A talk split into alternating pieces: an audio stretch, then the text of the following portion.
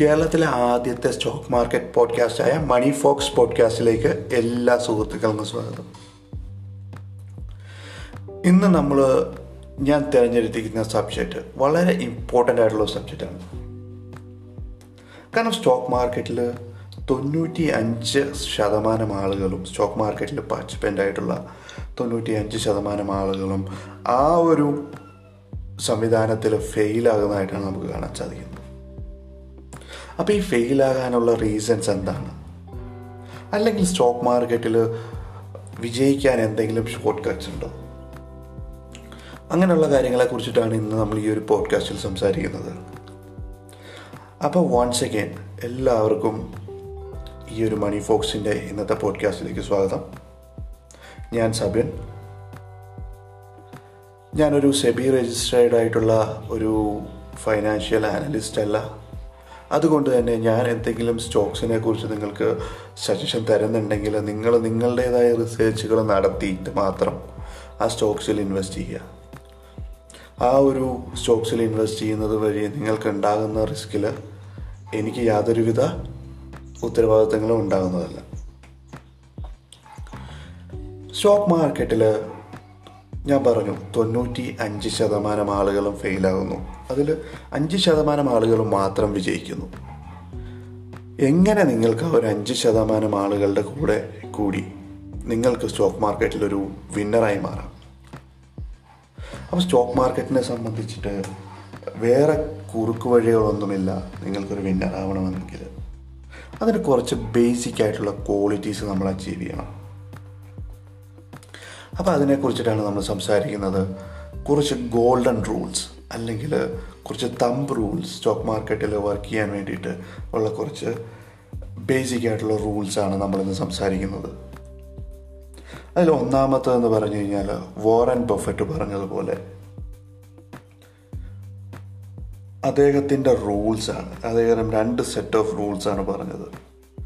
ഒന്ന് never lose മണി അതായത് നിങ്ങൾ ഒരിക്കലും പണം നഷ്ടപ്പെടുത്തില്ല. അത് റൂൾ നമ്പർ വൺ അദ്ദേഹം രണ്ടാമതായിട്ട് പറഞ്ഞിരിക്കുന്ന റൂൾ അതായത് rule number two never forget the rule number one അതായത് നെവർ ലൂസ് മണി എന്ന ആ ഒരു റൂളിനെ മറക്കരുത് എന്നുള്ളതാണ് രണ്ടാമത്തെ റൂളായിട്ട് അദ്ദേഹം പറഞ്ഞിരിക്കുന്നത്. നോക്കുമ്പോൾ നമുക്ക് വളരെയധികം കൗതുകം തോന്നും. അതായത് സ്റ്റോക്ക് മാർക്കറ്റിൽ നെവർ ലൂസ് മണി എന്നുള്ള റൂൾ നമ്പർ വൺ ആയിട്ടും ആ ഒരു റൂൾ നമ്പർ വണ്ണിനെ മറക്കരുത് എന്നുള്ളത് റൂൾ നമ്പർ ടു ആയിട്ടും എങ്ങനെ നമുക്ക് പ്രാക്ടിക്കലി പോസിബിൾ ആക്കാം? പ്രാക്ടിക്കലി പോസിബിൾ ആക്കുക എന്ന് വെച്ച് കഴിഞ്ഞാൽ അത് ജസ്റ്റ് നമ്മുടെ ഒരു ലോജിക്കിനെ നമ്മൾ യൂസ് ചെയ്യുക സ്റ്റോക്ക് മാർക്കറ്റിൽ നിങ്ങൾക്ക് അറ്റ്ലീസ്റ്റ് ഒരു വൺ മന്ത് എങ്കിലും പരിചയമുണ്ടെങ്കിൽ നിങ്ങൾ നിങ്ങളുടെ ലോജിക്കിനെ യൂസ് ചെയ്യുക അത് സ്റ്റോക്ക് മാർക്കറ്റ് എന്ന് പറയുന്നത് സ്പെക്യുലേഷൻ ഉള്ളൊരു സ്ഥലമല്ല. നിങ്ങൾക്ക് സ്പെക്കുലേറ്റ് ചെയ്യാം. സ്പെക്കുലേറ്റ് ചെയ്യുമ്പോൾ നിങ്ങൾ ഒരിക്കലും നിങ്ങളുടെ എന്റയർ ക്യാപിറ്റൽ ഉപയോഗിച്ച് സ്പെക്കുലേറ്റ് ചെയ്യാൻ പാടില്ല. അതാണ് വാറൻ ബുഫറ്റ് മെയിനായിട്ട് ഈ ഒരു രണ്ട് റൂൾസിൽ ഉദ്ദേശിച്ചിരിക്കുന്നത്. സ്പെക്കുലേഷൻ എന്ന് പറയുന്നത് നിങ്ങൾ ഡേ ട്രേഡിങ്ങിൽ ചിലപ്പം നിങ്ങൾ സ്റ്റോക്ക് മാർക്കറ്റിൽ എൻട്രി ചെയ്ത ടൈമിൽ നിങ്ങൾ ചിലപ്പം ഡേ ട്രേഡിങ് ചെയ്ത ആളുകളായിരിക്കും. അല്ലെങ്കിൽ ഓപ്ഷൻസിലോ ഫ്യൂച്ചേഴ്സിലോ ട്രേഡ് ചെയ്ത ആളായിരിക്കാം. പക്ഷെ ലോകത്തെ ഒരു കാലഘട്ടത്തിലെ ഒന്നാമത്തെ കോടീശ്വരനായിരുന്ന വോറൻ ബഫറ്റ് ഇന്ന് വരയ്ക്കും മാർക്കറ്റിൽ ഒരു ട്രേഡ് പോലും എടുത്തിട്ടില്ല അല്ലെങ്കിൽ ഒരു സ്പെക്കുലേഷൻ പോലും നടത്തിയിട്ടില്ല എന്നുള്ളത് നിങ്ങൾ മനസ്സിലാക്കണം. അദ്ദേഹം ട്രേഡ് ചെയ്തിട്ടുണ്ട് അദ്ദേഹം ബോട്ടം ഫിഷിങ്സ് ചെയ്യാറുണ്ട് അതിനെക്കുറിച്ച് നമുക്ക് പിന്നെ പറയാം. പക്ഷേ അദ്ദേഹം ഒരിക്കലും ഒരു ഡേ ട്രേഡോ ഓപ്ഷൻസോ ഫ്യൂച്ചേഴ്സോ എടുത്തിട്ടില്ല എന്നുള്ളത് തന്നെയാണ് വ്യക്തമായിട്ട് അദ്ദേഹം അദ്ദേഹത്തിന്റെ ഇന്റർവ്യൂസിൽ പറഞ്ഞിരിക്കുന്നത്. അപ്പോൾ നമുക്ക് എങ്ങനെ ഈ ഒരു റൂൾ നമ്പർ വണ്ണും ടൂവും നമ്മുടെ ജീവിതത്തിലേക്ക് പ്രാക്ടിക്കലാക്കാം എന്നുള്ളത് അത് ഒരു ബേസിക് ആയിട്ടുള്ള ഒരു ക്വാളിറ്റി നമ്മൾ ജനറേറ്റ് ചെയ്യുക എന്നുള്ളതുള്ളൂ സ്റ്റോക്ക് മാർക്കറ്റിൽ വർക്ക് ചെയ്യുന്നത്. പേഷ്യൻസ് പിന്നെ കുറച്ച് മാത്തമാറ്റിക്കൽ സ്കിൽസ് വേണം. അതായത് ബേസിക് മാത്തമാറ്റിക്കൽ സ്കിൽസ് മൂന്നാം ക്ലാസ്സിൽ നമ്മൾ പഠിച്ച മാത്തമാറ്റിക്സ് മതി. കുറച്ച് ഡിവൈഡ് ചെയ്യാനും കുറച്ച് മൾട്ടിപ്ലൈ ചെയ്യാനും കുറച്ച് അഡീഷൻ ചെയ്യാനും എല്ലാം പഠിച്ചു കഴിഞ്ഞാൽ നമുക്കതിൽ ഈസി ആയിട്ട് വിജയിക്കാം കുറച്ച് ഫോർമുലാസ് ഉണ്ട്. അതായത് കുറച്ച് റേഷ്യോസ് കണ്ടെത്താനും അല്ലെങ്കിൽ കമ്പനിയുടെ ബാലൻസ് ഷീറ്റിൽ പോയിട്ട് അതൊന്ന് മനസ്സിലാക്കാനുമുള്ള ബേസിക് ആയിട്ടുള്ള മാത്തമാറ്റിക്സ് പിന്നെ പേഷ്യൻസിന്റെ ആദ്യത്തെ രൂപം നിങ്ങൾക്ക് എങ്ങനെ നിങ്ങൾക്ക് പേഷ്യൻസ് സ്റ്റോക്ക് മാർക്കറ്റിൽ പേഷ്യൻസ് ജനറേറ്റ് ചെയ്യാമെന്ന് ഞാൻ പറഞ്ഞുതരാം. ഞാൻ ആദ്യമൊന്നും സ്റ്റോക്ക് മാർക്കറ്റിൽ ഇറങ്ങിയ ടൈമിൽ അതായത് എനിക്ക് ഏകദേശം ഒരു എയ്റ്റ് ഇയേഴ്സ് ഓഫ് എക്സ്പീരിയൻസ് ഉണ്ട്. പക്ഷെ ഞാൻ ഇൻവെസ്റ്റ് ചെയ്ത് തുടങ്ങിയിട്ട് നാലോ അഞ്ചോ വർഷങ്ങളായിട്ടുള്ളൂ ഓക്കെ ജോലി കിട്ടിയ പിന്നെയാണ് ഞാൻ ഇൻവെസ്റ്റ് ചെയ്യാൻ തുടങ്ങിയത്. പക്ഷെ ഞാൻ പേഷ്യൻസ് ജനറേറ്റ് ചെയ്തത് ഈ ഒരു കോവിഡ് കാലഘട്ടത്തിൽ അതുവരെ തീർത്തും പേഷ്യൻസ് ഇല്ലാത്തൊരു വ്യക്തിയായിരുന്നു. അപ്പം ഇപ്പം ആ ഒരു എക്സ്പീരിയൻസിൽ ഞാൻ നിങ്ങൾക്ക് പറഞ്ഞു തരുമ്പോഴത്തേനും നിങ്ങൾക്ക് ഉള്ളൊരു ഗുണമെന്ന് പറഞ്ഞു കഴിഞ്ഞാൽ നിങ്ങൾക്ക് എന്നെ പോലെ എട്ട് വർഷങ്ങൾ കളയേണ്ട ആവശ്യം വരുന്നില്ല. കാരണം എന്റെ എക്സ്പീരിയൻസ് നിങ്ങൾ ഗ്യാദർ ചെയ്യാം. ഞാൻ എനിക്ക് മെയിനായിട്ട് പേഷ്യൻസ് എന്ന് പറയുന്ന കുറച്ച് ഗുണം എനിക്ക് വന്നത്. കാരണം എനിക്ക് സ്റ്റോക്ക് കുറേ നാളത്തേക്ക് ഹോൾഡ് ചെയ്ത് വെക്കാനുള്ള ഒരു കപ്പാസിറ്റി അല്ലെങ്കിൽ ലാഭം എടുത്തിട്ട് കുറച്ച് ലാഭം മുകളിലേക്ക് പോയിട്ട് മാർക്കറ്റ് ഒന്ന് അല്ലെങ്കിൽ സ്റ്റോക്ക് ഒന്ന് താഴേക്ക് വരുമ്പോൾ പേടിച്ച് പിന്മാറി അത് വിറ്റ് ഒഴിവാകുന്ന ആ ഒരു ക്യാരക്ടറിൽ നിന്ന് എനിക്ക് വെളിയിൽ വരാൻ തന്നെ സഹായിച്ചത്. ഒന്നെന്ന് പറഞ്ഞു കഴിഞ്ഞാൽ കമ്പനീസിന്റെ ആനുവൽ റിപ്പോർട്ട്സ് ഡൗൺലോഡ് ചെയ്ത് അത് കംപ്ലീറ്റ് ആയിട്ട് വായിക്കാനുള്ള ഒരു സ്കില്ല് ഡെവലപ്പ് ചെയ്തതിലാണ്. അതായത് ഒരു കമ്പനിയുടെ ആനുവൽ റിപ്പോർട്ട് എന്ന് പറയുന്നത് ഒരു മുന്നൂറോ നാനൂറ് പേജസ് ഉണ്ടാവും. അതിൽ നമ്മളൊരു കൊമേഴ്സ് പഠിച്ചൊരു വ്യക്തിയാണെങ്കിൽ നിങ്ങൾക്ക് പരിചിതമായ കുറേ ടേംസ് ആൻഡ് കണ്ടീഷൻസ് ഉണ്ടാവും. അല്ലെങ്കിൽ കുറേ വേർഡ്സ് ഉണ്ടാവും. പക്ഷെ നിങ്ങളൊരു സയൻസ് കംപ്ലീറ്റ് ചെയ്തൊരു വ്യക്തിയാണെങ്കിൽ ചിലപ്പോൾ നിങ്ങൾക്ക് അത് ഒറ്റ നോട്ടത്തിൽ ആ ഒരു അതിനകത്ത് സ്പെസിഫൈ ചെയ്തിരിക്കുന്ന വേർഡ്സ് എന്താണ് അല്ലെ ടേംസ് എന്താണെന്നുള്ളത് നിങ്ങൾ മനസ്സിലാകണമെന്നില്ല. പക്ഷേ അതിനെക്കുറിച്ച് കൂടുതൽ റിസർച്ച് ചെയ്യുക ഗൂഗിൾ ചെയ്യുക അങ്ങനെയൊക്കെ നിങ്ങൾക്ക് ആ ടേംസ് എന്താണെന്നുള്ള കാര്യങ്ങൾ മനസ്സിലാക്കിയെടുക്കാനും ഒരു ആനുവൽ റിപ്പോർട്ട് കംപ്ലീറ്റ്ലി മുഴുവനും വായിക്കണമെന്നില്ല. അതിനകത്ത് മേജർ ആൻഡ് ഇമ്പോർട്ടന്റ് ആയിട്ടുള്ള കാര്യങ്ങൾ. അതിനെക്കുറിച്ച് ഞാനൊരു വീഡിയോ ഒരു ഓഡിയോ ചെയ്യുന്നതായിരിക്കും. ഫൈനാൻഷ്യൽ റിപ്പോർട്ട്സിൽ മേജർ ആയിട്ടുള്ള കാര്യങ്ങൾ എന്തൊക്കെയാണ്? ഏതൊക്കെയാണ് നിങ്ങളതിൽ ഇമ്പോർട്ടന്റ് ആയിട്ട് വായിച്ചിരിക്കേണ്ട കാര്യങ്ങൾ? അപ്പോൾ ഫൈനാൻഷ്യൽ റിപ്പോർട്ട് കംപ്ലീറ്റ് ആയിട്ട് വായിക്കാൻ അല്ലെങ്കിൽ അതിനകത്ത് മേജർ ഡീറ്റെയിൽസ് എടുത്ത് അതിന്റെ ഫൈനാൻഷ്യൽ ഡീറ്റെയിൽസിനെ വർക്കൗട്ട് ചെയ്ത് അതിൽ കുറച്ച് കാര്യങ്ങൾ റേഷ്യോസ് എല്ലാം കണ്ടുപിടിക്കാൻ നിങ്ങൾക്കൊരു ഒരു ഇരിക്കാനുള്ള ഒരു സ്കില്ല് അതായത് ഒരു ടൈം അതിനു വേണ്ടി സ്പെൻഡ് ചെയ്യാനുള്ള ഒരു പേഷ്യൻസ് നിങ്ങൾ ക്രിയേറ്റ് ചെയ്ത് കഴിഞ്ഞാൽ നിങ്ങൾ ഇതിന്റെ ഒരു ഫസ്റ്റ് സ്റ്റെപ്പ് നിങ്ങൾ വിജയിച്ചു എന്ന് തന്നെ പറയാം കാരണം നിങ്ങളൊരു കമ്പനിയെക്കുറിച്ച് അതിന് ഫണ്ടമെന്റലായിട്ട് നിങ്ങൾക്ക് ബെറ്ററായിട്ട് മനസ്സിലാക്കാൻ സാധിച്ചു കഴിഞ്ഞാൽ നിങ്ങൾ ആ സ്റ്റോക്ക് വാങ്ങിക്കഴിഞ്ഞാൽ ഒരിക്കലും നിങ്ങളത് വിൽക്കില്ല എന്ന് ഞാൻ ഉറപ്പ് തരാം. കാരണം വളരെ ഫണ്ടമെന്റൽ ആയിട്ടുള്ള കമ്പനി കുറച്ച് നിങ്ങളുടെ കയ്യിൽ നിങ്ങൾ വാങ്ങിക്കഴിഞ്ഞ് കുറച്ച് നഷ്ടത്തിൽ വന്നാലും നിങ്ങൾ അതിനെ ആവറേജ് ചെയ്യാനേ ശ്രമിക്കുകയുള്ളൂ അതെ ഹോളി ബൈബിളിൽ ഒരു കഥയുണ്ട്. അതായത് ഒരു കർഷകൻ അദ്ദേഹം മനസ്സിലാക്കുകയാണ് തൊട്ടടുത്തുള്ളൊരു പ്ലോട്ടിൽ നിധിയുണ്ടെന്നുള്ളത്. അപ്പം അദ്ദേഹം എന്ത് ചെയ്തെന്ന് വെച്ച് കഴിഞ്ഞാൽ ബുദ്ധിമാനായ അദ്ദേഹം തനിക്കുള്ളതെല്ലാം വിറ്റിട്ട് ആ പ്ലോട്ട് സ്വന്തമാക്കുന്നു. കാരണം എന്താണെന്ന് വെച്ച് കഴിഞ്ഞാൽ അദ്ദേഹത്തിന് കൺഫേമാണ് അവിടെ നിധി ഉണ്ടെന്നുള്ളത് ആ പ്ലോട്ട് സ്വന്തമാക്കി അതിൽ നിന്ന് അയാളുടെ എഫേർട്ട് മൂലം ആ നിധി കുഴിച്ചെടുക്കുന്നു. അദ്ദേഹത്തിന് നൂറ് മേനി വിളവ് ലഭിക്കുന്നു. സോറി വിളവല്ല അദ്ദേഹത്തിന് അതിൽ നിന്ന് നല്ലൊരു റിട്ടേൺ ലഭിക്കുന്നു. സോ അങ്ങനെ തന്നെ ആയിരിക്കണം സ്റ്റോക്ക് മാർക്കറ്റിലെ ഒരു ഇൻവെസ്റ്റ്മെന്റ് എന്ന് പറയുന്നത്. നിങ്ങൾ നല്ലൊരു സ്റ്റോക്ക് കണ്ടെത്തിയാൽ നിങ്ങൾ നിങ്ങൾക്കുള്ളതെല്ലാം വിൽക്കണമെന്ന് ഞാൻ പറയുന്നില്ല.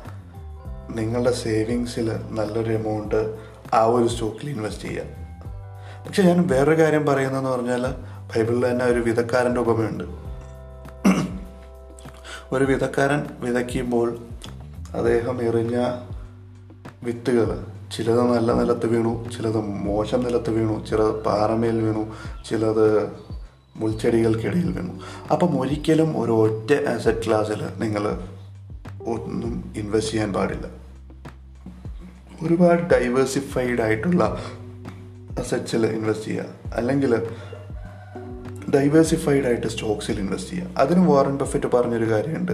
Don't put all your eggs in a single basket അതായത് നിങ്ങളുടെ കയ്യിലുള്ള മുട്ടകൾ മുഴുവൻ ഒരു ഒറ്റ ബാസ്ക്കറ്റിൽ ഇൻവെസ്റ്റ് ചെയ്യാൻ ഒറ്റ ബാസ്ക്കറ്റിൽ വെക്കാൻ പാടില്ല. കാരണം ആ ഒരു ബാസ്ക്കറ്റ് നിലത്ത് വീണ് ആ ഒരു ബാക്ക് ബാസ്ക്കറ്റ് ഡാമേജ് ആകുന്നതോടെ നിങ്ങളുടെ കയ്യിലുള്ള മുട്ടകളെല്ലാം പൊട്ടാനുള്ള സാധ്യത വളരെയധികമാണ് പിന്നെ ഒരിക്കലും രണ്ടാമത്തെ റൂൾ എന്ന് പറഞ്ഞു കഴിഞ്ഞാൽ നിങ്ങൾ ജീവിതത്തിൽ വിജയിക്കണം. അല്ലെങ്കിൽ ഒന്നുണ്ടെങ്കിൽ സ്റ്റോക്ക് മാർക്കറ്റിൽ മാത്രമല്ല ജീവിതത്തിൽ വിജയിക്കണമെന്നുണ്ടെങ്കിൽ അസറ്റുകൾ വാങ്ങിക്കൂട്ടുക ലയബിലിറ്റികളല്ല അപ്പോൾ അസറ്റ് എന്താണ് ലയബിലിറ്റി എന്താണെന്ന് വേർതിരിച്ചറിഞ്ഞാൽ മാത്രമേ നമുക്ക് അസറ്റുകൾ വാങ്ങിക്കൂട്ടാൻ സാധിക്കുകയുള്ളൂ. അസറ്റ് എന്ന് പറഞ്ഞു കഴിഞ്ഞാൽ what is appreciating what brings money into your pocket നിങ്ങളുടെ പോക്കറ്റിലേക്ക് നിങ്ങൾ ഉറങ്ങുമ്പോഴും അല്ലെങ്കിൽ നിങ്ങൾ വർക്ക് ചെയ്യാതിരിക്കുമ്പോഴും നിങ്ങൾക്ക് വേണ്ടി വർക്ക് ചെയ്യുന്നതിനെയാണ് അസറ്റ് എന്ന് വിളിക്കുന്നത്. അപ്പം നിങ്ങൾക്ക് പറയാൻ വേണമെങ്കിൽ നിങ്ങളൊരു വീട് പണിതു അത് വാടകയ്ക്ക് കൊടുത്തു. എല്ലാ മാസവും നിങ്ങൾക്ക് റെന്റ് വന്നുകൊണ്ടിരിക്കുന്നു. ആ വീടിരിക്കുന്ന ഒരു പ്ലോട്ടിന്റെ വാല്യൂ ഉയർന്നുകൊണ്ടിരിക്കുന്നു. അപ്പം അതൊരു അസറ്റാണ് നിങ്ങൾക്ക് എല്ലാ മാസവും ഒരു നിശ്ചിത എമൗണ്ട് റെന്റ് വന്നുകൊണ്ടിരിക്കുന്നു. അപ്പം നിങ്ങൾക്ക് ആ ഒരു അസറ്റ് വഴി നിങ്ങളുടെ പോക്കറ്റിലേക്ക് പണം വന്നുകൊണ്ടിരിക്കുകയാണ്. പകരം ലയബിലിറ്റി എന്താണെന്ന് വെച്ച് കഴിഞ്ഞാൽ നിങ്ങളൊരു കാറ് വാങ്ങി. നിങ്ങൾ ആ കാറിന് ഡെയിലി ഫ്യൂവൽ ചെയ്യുന്നു. ആ കാറിന്റെ മെയിന്റനൻസുകൾ നോക്കുന്നു. അപ്പോൾ അങ്ങനെ ചെയ്യുമ്പോഴത്തേനും നിങ്ങളുടെ പോക്കറ്റിൽ നിന്ന് പണം പുറത്തേക്ക് പോവുകയാണ് ചെയ്യുന്നത്. അപ്പം അതിനെയാണ് ഒരു ലയബിലിറ്റി എന്ന് പറയുന്നത്. അപ്പം നമ്മൾ എന്താ ചെയ്യേണ്ടതെന്ന് വെച്ച് കഴിഞ്ഞാൽ വാല്യൂ ഇൻവെസ്റ്റ്മെന്റ്സ് ചെയ്യുക. അതായത് നിങ്ങൾ വർക്ക് ചെയ്യാത്തപ്പോഴും പോലും നിങ്ങൾക്ക് വേണ്ടി വർക്ക് ചെയ്യുന്ന അസറ്റുകൾ ജനറേറ്റ് ചെയ്യുക. അപ്പം വാല്യൂ ഇൻവെസ്റ്റിങ്ങിന്റെ ഫാദർ എന്ന് പറയുന്നത് മിസ്റ്റർ ബെഞ്ചമിൻ ഗ്രഹമാണ് അദ്ദേഹം ഒരു ലോകത്ത് അറിയപ്പെടുന്ന ഒരു പ്രൊഫസറാണ് വാറൻ ബഫറ്റിന്റെ കൂടെ പോലും പ്രൊഫസറാണ് അദ്ദേഹം. അമേരിക്കയിലെ ടോപ്പ് യൂണിവേഴ്സിറ്റീസിൽ ഫൈനാൻഷ്യൽ സ്റ്റഡീസിൽ പഠിപ്പിച്ചുകൊണ്ടിരുന്ന ഒരു പ്രൊഫസറാണ് ബെഞ്ചമിൻ ഗ്രഹാം. അദ്ദേഹമാണ് വേറെ ഈ ഒരു വാല്യൂ ഇൻവെസ്റ്റിങ്ങിന്റെ പിതാവ് എന്ന് പറയുന്നത്. അദ്ദേഹം രചിച്ച ഇന്റലിജന്റ് ഇൻവെസ്റ്റർ എന്ന പുസ്തകം വാല്യൂ ഇൻവെസ്റ്റിങ്ങിന്റെ ബൈബിൾ എന്ന് അറിയപ്പെടുന്ന പുസ്തകമാണ്. അപ്പം നമുക്ക് രണ്ടാമത്തെ ടൈം മനസ്സിലായി അസറ്റുകൾ ക്രിയേറ്റ് ചെയ്യുക എന്നുള്ളത്. പിന്നെ നിങ്ങളൊരു സാലറീഡ് പേഴ്സൺ ആണെങ്കിൽ ഈ മൂന്നാമത്തെ റൂൾ നിങ്ങൾ പക്കയായിട്ട് ഫോളോ ചെയ്യേണ്ട കാര്യമാണ്.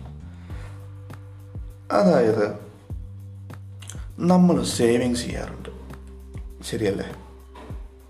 പക്ഷെ നിങ്ങൾക്ക് ഒരു മാസം സാലറി കിട്ടിക്കഴിഞ്ഞിട്ട് നിങ്ങൾ സ്പെൻഡ് ചെയ്ത് കഴിഞ്ഞ് ഒരിക്കലും സേവ് ചെയ്യാൻ പാടില്ല. അങ്ങനെ സേവ് ചെയ്യുന്നവരെ ഫൂൾസ് എന്നാണ് വിളിക്കുന്നത്. പക്ഷേ നിങ്ങൾക്കൊരു സാലറി ഡേറ്റിൽ സാലറി വന്നു നിങ്ങളുടെ ബാങ്ക് അക്കൗണ്ടിൽ സാലറി വന്നു ഫസ്റ്റ് നിങ്ങൾ അതിനെ സേവ് ചെയ്തിട്ട് പിന്നീടുള്ളതിനെ സ്പെൻഡ് ചെയ്യുകയാണെങ്കിൽ നിങ്ങളൊരു സക്സസ്ഫുൾ ഇൻവെസ്റ്റർ അല്ലെങ്കിൽ നിങ്ങളൊരു ബുദ്ധിമാനായ ഇൻവെസ്റ്റർ എന്ന് നിങ്ങളെ വിളിക്കും. കാരണം ഒരിക്കലും ഒരു സാലറി വന്നിട്ട് നിങ്ങൾക്ക് സ്പെൻഡ് ചെയ്തിട്ട് പിന്നെ ഇൻവെസ്റ്റ് ചെയ്യാമെന്നുള്ളൊരു മെന്റാലിറ്റിയിൽ നിങ്ങൾ നിന്ന് കഴിഞ്ഞാൽ പല മാസങ്ങളിലും നിങ്ങൾക്ക് സേവ് ചെയ്യൽ എന്നുള്ളൊരു ഡ്രീമായി മാത്രം മാറിക്കൊണ്ടിരിക്കും. പക്ഷേ നിങ്ങൾ സാലറി വരുമ്പോൾ ആദ്യമേ സേവ് ചെയ്ത് പിന്നെ ബാക്കിയുള്ളതിനെ സ്പെൻഡ് ചെയ്യാൻ നിങ്ങൾ പഠിച്ചു കഴിഞ്ഞാൽ അത് നിങ്ങളുടെ ജീവിതത്തിൽ ഒരു ഹാബിറ്റായി മാറി. അത് നിങ്ങളുടെ ജീവിതത്തിൽ ഒരുപാട് മാറ്റങ്ങളും ഉണ്ടാക്കും. അപ്പം ആദ്യം സേവ് ചെയ്യുക പിന്നെ സ്പെൻഡ് ചെയ്യുക. അതാണ് മൂന്നാമത്തെ റൂൾ എന്ന് പറയുന്നത്. നാലാമത്തെ റൂൾ നാലാമത്തെ റൂൾ എന്ന് പറഞ്ഞു കഴിഞ്ഞാൽ ഞാൻ ഓൾറെഡി പറഞ്ഞു. വിധക്കാരന്റെ ഉപമ പറഞ്ഞു don't put all your eggs in a single basket എന്ന് പറഞ്ഞു. അത് തന്നെയാണ് നാലാമത്തെ റൂളിൽ പറയാനുള്ളത്.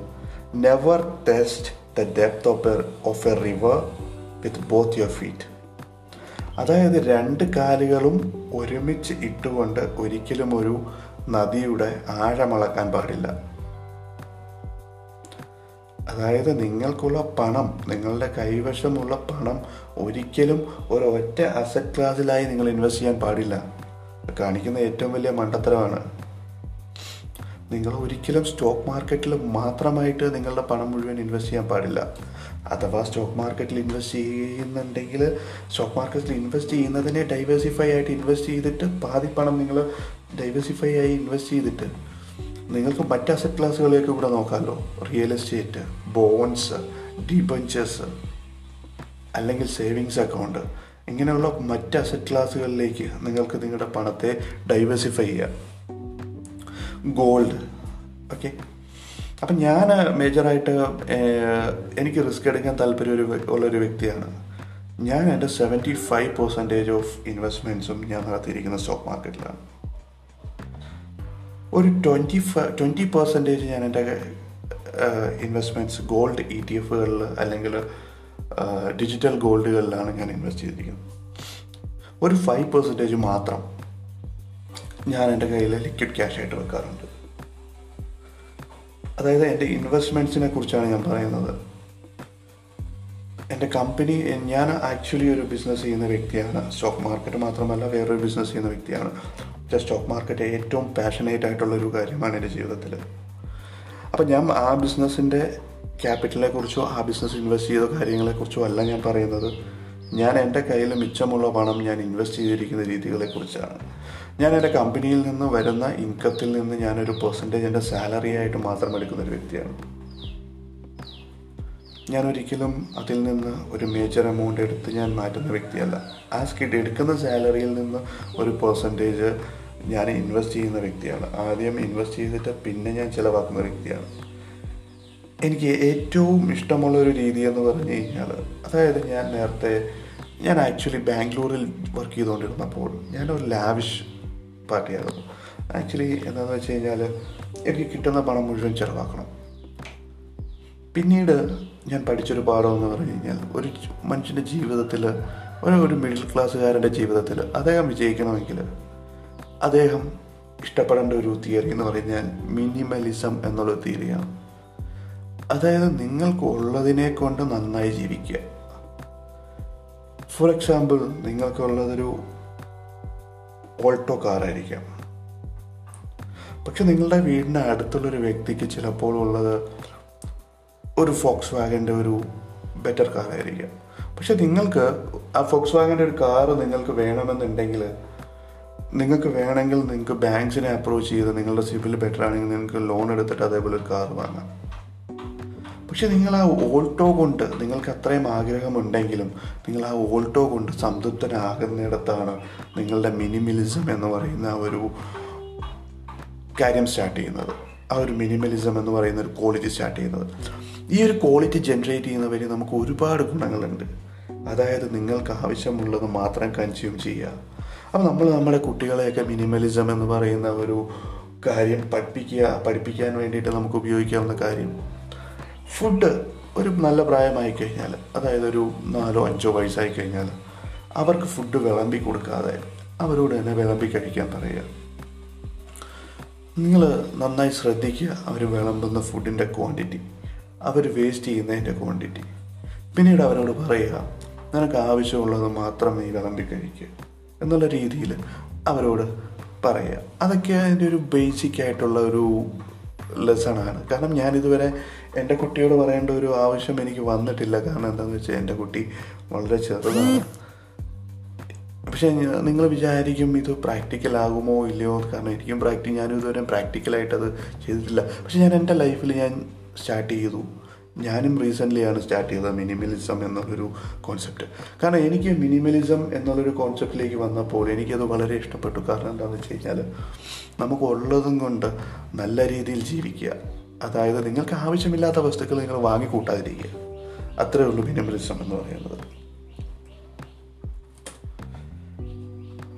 പിന്നെ വേറൊരു കാര്യം നിങ്ങളോട് പറയാനുള്ളത്. നിങ്ങൾ ഇന്ന് ഏതെങ്കിലും വന്ന ഒരു വലിയ മരത്തിന്റെ ഷെയ്ഡിൽ ഇരിക്കുന്നുണ്ടെങ്കിൽ അത് മറ്റാരെങ്കിലും കുറേ കാലങ്ങൾക്ക് മുമ്പ് നട്ട ഒരു ചെറിയൊരു വിത്തായിരുന്നു എന്നുള്ളത് ആലോചിക്കുക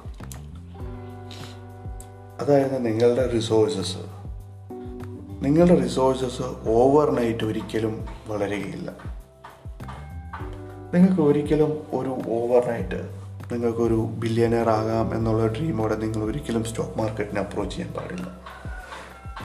ആക്ച്വലി സ്റ്റോക്ക് മാർക്കറ്റിൽ നിങ്ങൾക്ക് വിജയിക്കണം എന്നുണ്ടെങ്കിൽ അതിന് പേഷ്യൻസ് വേണം. അതിന് കുറച്ച് ടൈം എടുക്കും. നിങ്ങൾ അതിനെക്കുറിച്ച് നന്നായി പഠിച്ച് നിങ്ങൾ ഇൻവെസ്റ്റ് ചെയ്ത് നിങ്ങളുടെ ജീവിതത്തിൽ നിങ്ങളതൊരു വിജയത്തിലേക്ക് എത്തിക്കാൻ നിങ്ങൾക്ക് സാധിക്കും. പക്ഷെ അതിനൊക്കെ വേണ്ടതൊരു ടൈം സ്പെൻഡ് ചെയ്യാനുള്ളൊരു മൈൻഡാണ് അപ്പോൾ ആ ഒരു ക്വാളിറ്റി ഡെവലപ്പ് ചെയ്തെടുക്കുക. ആ ഒരു ക്വാളിറ്റി ഡെവലപ്പ് ചെയ്യാൻ എടുക്കാൻ വേണ്ടിയിട്ട് നന്നായി തന്നെ ഞാൻ പറഞ്ഞല്ലോ ആനുവൽ റിപ്പോർട്ട്സ് നന്നായി ആനുവൽ റിപ്പോർട്ട്സ് വായിക്കാനുള്ള ഒരു കേപ്പബിലിറ്റി ഉണ്ടാക്കി എടുക്കുക അത് നിങ്ങളുടെ പേഷ്യൻസിനെ ഡെവലപ്പ് ചെയ്യും. ഇനിയിപ്പോൾ നമ്മൾ ഞാൻ അടുത്തൊരു ഓഡിയോ ചെയ്യുന്നതെന്ന് പറഞ്ഞു കഴിഞ്ഞാൽ ആനുവൽ റിപ്പോർട്ട്സിനെ എങ്ങനെ വായിക്കാം എന്നുള്ളതാണ് അപ്പോൾ നിങ്ങൾക്ക് ഈ ഒരു ഓഡിയോ ഇഷ്ടപ്പെട്ടുവെങ്കിൽ നിങ്ങൾ സബ്സ്ക്രൈബ് ചെയ്യുക നിങ്ങളുടെ മാക്സിമം ഫ്രണ്ട്സിന് ഷെയർ ചെയ്യുക. അപ്പം മലയാളത്തിലെ ആദ്യത്തെ സ്റ്റോക്ക് മാർക്കറ്റ് പോഡ്കാസ്റ്റായ മണി ഫോക്സിൽ നിന്ന് അപ്പോൾ ഇന്നത്തെ ദിവസത്തേക്ക് ഞാൻ നിങ്ങളോട് വിട പറയുന്നു. ഞാൻ അടുത്ത ഒരു സബ്ജക്റ്റ് അതായത് എങ്ങനെ നമുക്കൊരു ആനുവൽ റിപ്പോർട്ട് നല്ല രീതിയിൽ വായിക്കാം. എന്തൊക്കെ ഇമ്പോർട്ടന്റ് കാര്യങ്ങളാണ് ആനുവൽ റിപ്പോർട്ട്സിൽ വായിക്കേണ്ടത്? നിങ്ങൾ കംപ്ലീറ്റ്ലി ഒരു മുന്നൂറ് നാനൂറ് പേജുള്ള ആനുവൽ റിപ്പോർട്ട്സ് മുഴുവനും കുത്തിയിരുന്ന് വായിക്കേണ്ട ആവശ്യമില്ല. പകരം നമുക്കതിൽ ആവശ്യമുള്ള കാര്യങ്ങളെ മാത്രം എടുത്തിട്ട് നമുക്ക് നമ്മുടെ ജീവിതത്തിൽ യൂസ് ചെയ്യാവുന്ന കാര്യങ്ങളേ ഉള്ളൂ അതിൽ. അപ്പോൾ അങ്ങനെയുള്ള കാര്യങ്ങൾ ആനുവൽ റിപ്പോർട്ട്സ് എങ്ങനെ വായിക്കാമെന്നുള്ളതാണ് അടുത്ത സബ്ജക്റ്റ്. അപ്പം എല്ലാവർക്കും ഈ ഒരു ഓഡിയോ ഇഷ്ടപ്പെട്ടു എന്നുണ്ടെങ്കിൽ നിങ്ങളെല്ലാം സബ്സ്ക്രൈബ് ചെയ്യുക. നിങ്ങൾക്ക് എന്തെങ്കിലും ഇഷ്ടപ്പെടായികകളുണ്ടെങ്കിൽ നിങ്ങൾക്ക് എന്റെ വാട്സപ്പിൽ നിങ്ങൾക്ക് നിങ്ങൾക്ക് ഡയറക്റ്റ് എനിക്ക് അയച്ചു തരാവുന്നതാണ്. ഞാൻ always I'm welcoming the negative comments കാരണം എനിക്ക് നെഗറ്റീവ് കമൻസാണ് ഏറ്റവും ഇഷ്ടം. എന്ന് വെച്ച് കഴിഞ്ഞാൽ നമുക്ക് അതുണ്ടെങ്കിലേ നമുക്ക് ഡെവലപ്പ് ചെയ്യാൻ പറ്റുള്ളൂ. അപ്പോൾ എന്റെ വാട്സപ്പ് നമ്പർ ഞാൻ പറയാം.